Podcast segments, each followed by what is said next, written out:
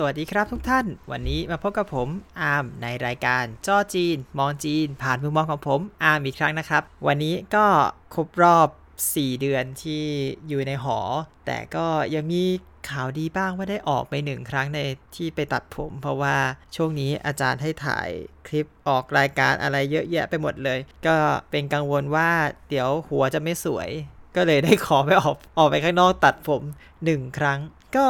คิดว่าน่าจะมีอะไรพอจะมาอัปเดตได้จากสถานการณ์ที่ออกไปข้างนอกนิดๆหน่อยๆละกันนะครับ เอา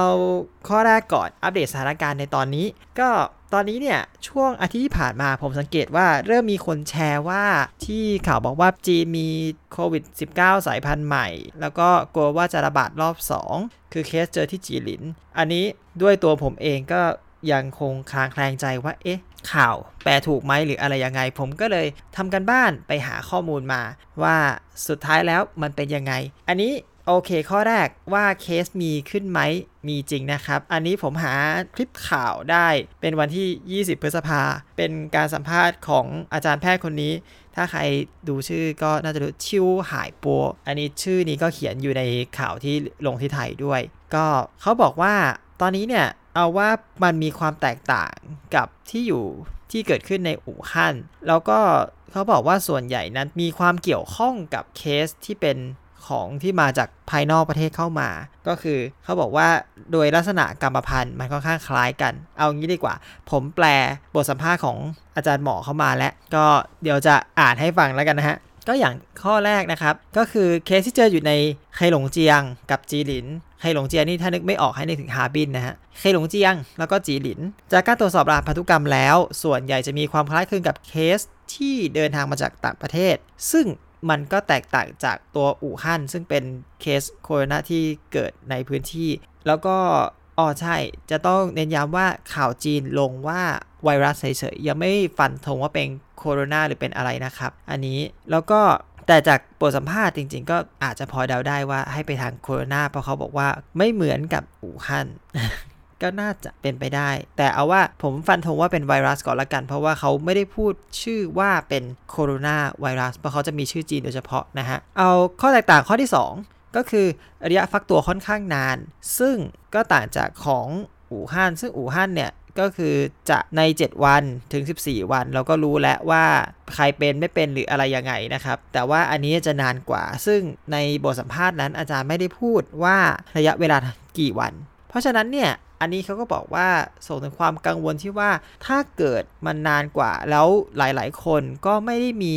อาการอะไรเป็นพิเศษ ไม่เหมือนกับของอู่ฮั่นเอง ก็จะกังวลว่าคนที่ติดไปแล้วเมื่อไม่แสดงอาการก็จะใช้ชีวิตปกติ เมื่อใช้ชีวิตปกติ ก็จะกลับไปบ้านไปกินสังสรรค์อะไรก็แล้ว แต่ทำให้เกิดอาการติดมากขึ้น เป็นวงกว้างมากกว่า อันนี้ก็เป็นข้อห่วงใยที่อาจารย์หมอเขาว่าไว้ในสำหรับข้อนี้นะครับ ข้อแตกต่างข้อต่อไปก็คือ อาการส่วนใหญ่นั้นไม่ได้ตัวร้อนไม่ได้เหมือนของเกิดจากที่อู่ฮั่นซึ่งเราสามารถวัดไข้กันได้โอเค ถ้าไข้คุณตัวร้อนคุณมีสิทธิ์จะเป็นใช่ไหมครับ เป็นการคัดเบื้องต้น แต่เขาบอกอันนี้ส่วนใหญ่ ที่เกิดขึ้นคืออ่อนแรง หรือว่าเจ็บคอ เพราะฉะนั้นอารมณ์เหมือนเป็นไข้เป็นลมแดดอย่างนั้นใช่ไหมน่าจะอารมณ์นี้ แล้วก็อีกข้อข้อที่แตกต่างก็คือ มี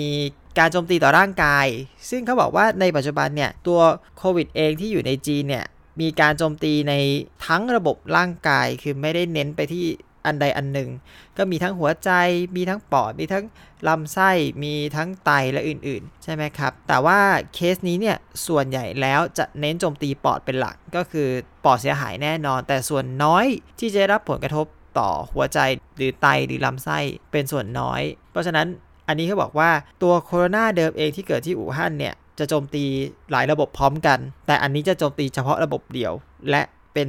ปอดซะส่วนใหญ่ด้วย ซึ่งอันนี้ อาจารย์หมอเขาบอกว่ายังมีข้อดีส่วนหนึ่งก็คือเคสหนักเนี่ยไม่ถึง 10%คือไม่เท่ากับของอู่ฮั่นซึ่งเขาเยอะกว่า แล้วก็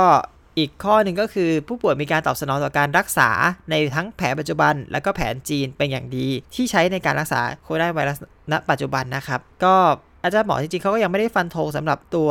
แผนปัจจุบันมากนัก แต่ว่าเขาฟันธงสำหรับ ตัวแผนเดิมที่เป็นแพทย์แผนจีนที่ใช้ยาเฉพาะจะจำชื่อยาไม่ได้ แต่ว่าอันนั้นนะครับเป็นยาที่เขาบอกว่าตอนนั้นมีผลต้านซาร์สด้วย แล้วก็มีผลต่อการต้านของโคโรนาไวรัสด้วยตัวเดิมที่อู่ฮั่นแล้วก็สามารถใช้ตัวนี้ได้ เพราะฉะนั้นทางทีมแพทย์ของจีนค่อนข้างมีความมั่นใจในเคสนี้ว่าจะไม่หนัก หรือว่าถ้าหนักก็ รับมือได้ไม่มาแบบมึนๆงงๆ เหมือนของอู่ฮั่นนั่นแหละครับ ก็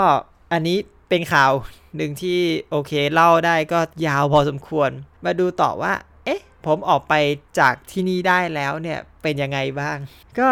นะครับกลับมาที่เรื่องเดิมก็คือ เพราะว่าอาจารย์บอกว่าโอเค จะต้องอัดคลิปอัดอะไร ผมก็เลยขอให้ออกไปตัดผม ผมก็เลยใช้โอกาสนี้ก็ไปสังเกตดูข้างนอกว่า เอ๊ะจริง ๆ แล้วเนี่ยที่ผมเห็นในข้างห้องผมทุกวันเนี่ยคือสะพานเสียเหมือนเนี่ยแน่นทุกวันข้างนอกฝั่งที่เป็นโรงเรียน ฝั่งที่เป็นหมู่บ้านการศึกษาผมเนี่ยจะเป็นยังไงบ้างคำตอบที่ได้คือเหงามากครับ คือมันเหงาแบบต้องเข้าใจว่าตรงผมมันเป็น หมู่บ้านการศึกษาคือเป็นนักเรียนซะส่วนใหญ่และนักเรียนหลาย ๆ คนก็คือมาจากต่างถิ่น มาจากต่างเมือง ไม่ใช่คนในพื้นที่ยกเว้นเสียแต่จะเป็นพวกนักเรียนประถมมัธยม ก็ส่วนใหญ่จะเป็นคนในเซียเหมือนนี้เองนะครับ ก็ทำให้แบบผมเดินออกไป คือเหงามากๆ ร้านเปิดน้อยมากคมสงสารร้านอาหารหลาย ๆ ร้านมาก คือร้านอาหารผมว่ายังโอเคที่ว่าเฮ้ยมีที่นั่งหลาย ๆ คนเขานัดมาลงแล้วก็มากินแล้วก็จบกันไป แต่ที่ผมสงสารกว่า เห็นแล้วสงสารมากก็คือพวกร้านเปิดขายขนมขายของกินเล่น ซึ่งปกติแล้วคนพวกนี้เขาจะอยู่กับนักเรียนเป็นหลัก ก็แบบเปิดแล้วดูเหงามาก แม้กระทั่งร้านขายปาลี่ปิ่งแล้วจะเป็นเขาเรียกอะไรนะขนมเปี๊ยะไส้เกาลัด ถ้าผมจำไม่ผิดว่าผมไม่เคยซื้ออันนี้ ที่เป็นเจ้าดังที่แบบคนต่อคิวกันเยอะๆ ยังเหงาเลย ซึ่งแบบโอ้เอฟเฟกที่นี่เยอะมากจริงน่าระบายจริง แม้กระทั่งร้านที่ผมคิดว่าไม่น่าจะไปมีร้านตรงหัวมุมที่แบบเปิดเป็นร้านน้ำมาประมาณ 2 ปี ผมคิดว่าเขาจะรอด ก็เห็นขึ้นป้ายเซ็งร้านที่อยู่ข้างๆ กับร้านก๋วยเตี๋ยวผมเองก็ไปแล้ว อันนั้นผมเดาอยู่แล้วว่าเขาน่าจะเซ็งแล้วเขาก็เซ็งไปแล้ว ก็นี่นะฮะหลายๆอย่าง แล้วก็ดูเงียบมากจริงแกทั้งผมฉวยโอกาสไปเดินห้าง ดูว่าเอ๊ะเขาไปยังไงบ้างเพราะว่าใกล้มอผม ก็จะมีห้างวันตา ซึ่งก็เป็นแหล่งรวมของเด็กๆมหาวิทยาลัยจีเมยแล้วก็มหาวิทยาลัยหัวเฉียว ที่ห้างวันตาเองเนี่ยคนน้อยอารมณ์เหมือนช่วงวันหยุดต้องบอกอย่างนี้ดีกว่า ว่ามันไม่ได้ดูน้อยแบบน้อยผิดปกติ เพราะว่าโอเคคนมันหาย แต่ว่าก็น้อยเหมือนวันปิดเทอมอย่างนั้นนะครับ ซึ่งถ้าให้ผมตีเป็นตัวเลขผมคิดว่าน่าจะเป็นปกติแหละ เพราะว่าปิดเทอมก็คนก็น้อยแบบนี้ ตอนนี้ก็เหมือนปิดเทอมอยู่ดี ก็คนก็น้อยเหมือนเดิม แล้วก็ตอนที่ไปเข้าห้างก็จะมีจุดเช็คอุณหภูมิ ผมก็จะบอกว่า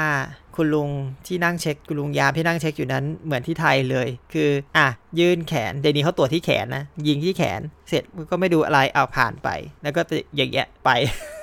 สรุปสรุปป้องกันอะไรได้ไหม ไม่รู้เหมือนกัน แต่ที่แน่ๆคือทุกคนก็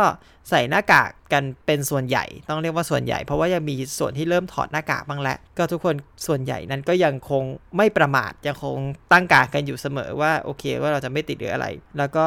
ใช้โอกาสนี้ก็โผล่ไปที่ร้านเกมที่เป็นร้านประจำผม ร้านเกมที่คนน้อยลงอย่างเห็นได้ชัดน้อยแบบน้อยเลย เพราะว่าปกติแล้วจะมีแบบเหมือนที่บ้าน ก็พาลูกพาหลานมาเดินเล่น เพราะว่ามันก็ร้านเกมนะครับมันก็มีสีสันอะไรที่เด็กพอจะแบบวิ่งเล่นได้ ตอนนี้เงียบมากอีกอย่างก็คือร้านเกมเอง ก็ให้วัดอุณหภูมิเหมือนกัน ตอนนี้วัดอุณหภูมิไม่พอให้ลงชื่อเหมือนแอปไทยชนะเลย ให้ลงชื่อ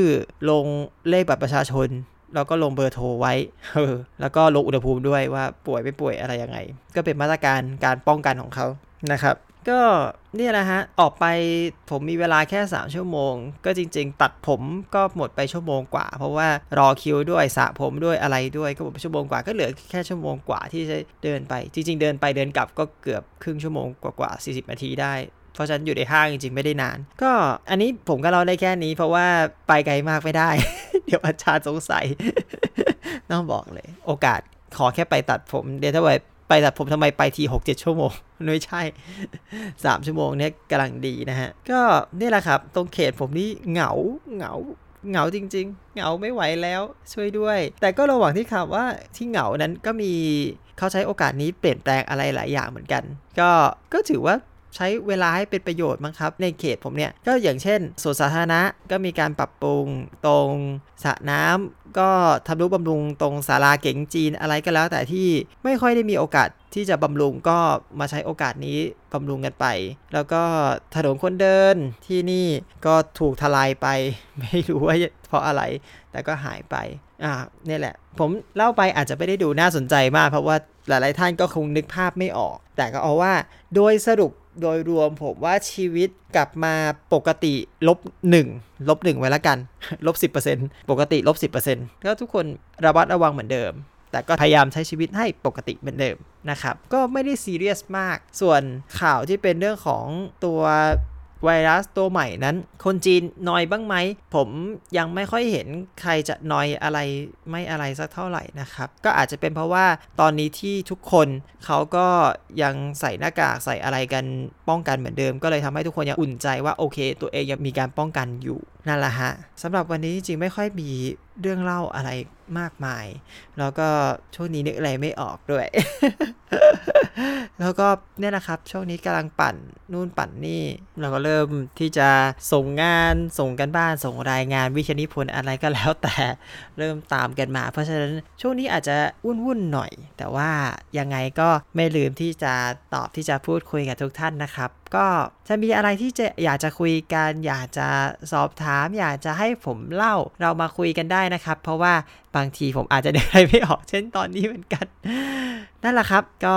ยินดีที่จะแชร์ประสบการณ์บ้างสนุกบ้างเศร้าบ้างน่าเบื่อบ้างอะไรบ้างนะสำหรับวันนี้ก็ขอเอาไว้แค่นี้ก่อนแล้วกันนะครับ แล้วก็มาเจอกันใหม่ในวันอังคารหน้านะครับ ผมขอขอบคุณทุกท่านที่ติดตามมากนะครับ แล้วก็อย่าลืมกดไลค์กดแชร์ มีอะไรอยากคุยอะไร อย่าลืมคอมเมนต์กันมานะครับผม ไว้เจอกันใหม่คราวหน้าครับ สวัสดีครับ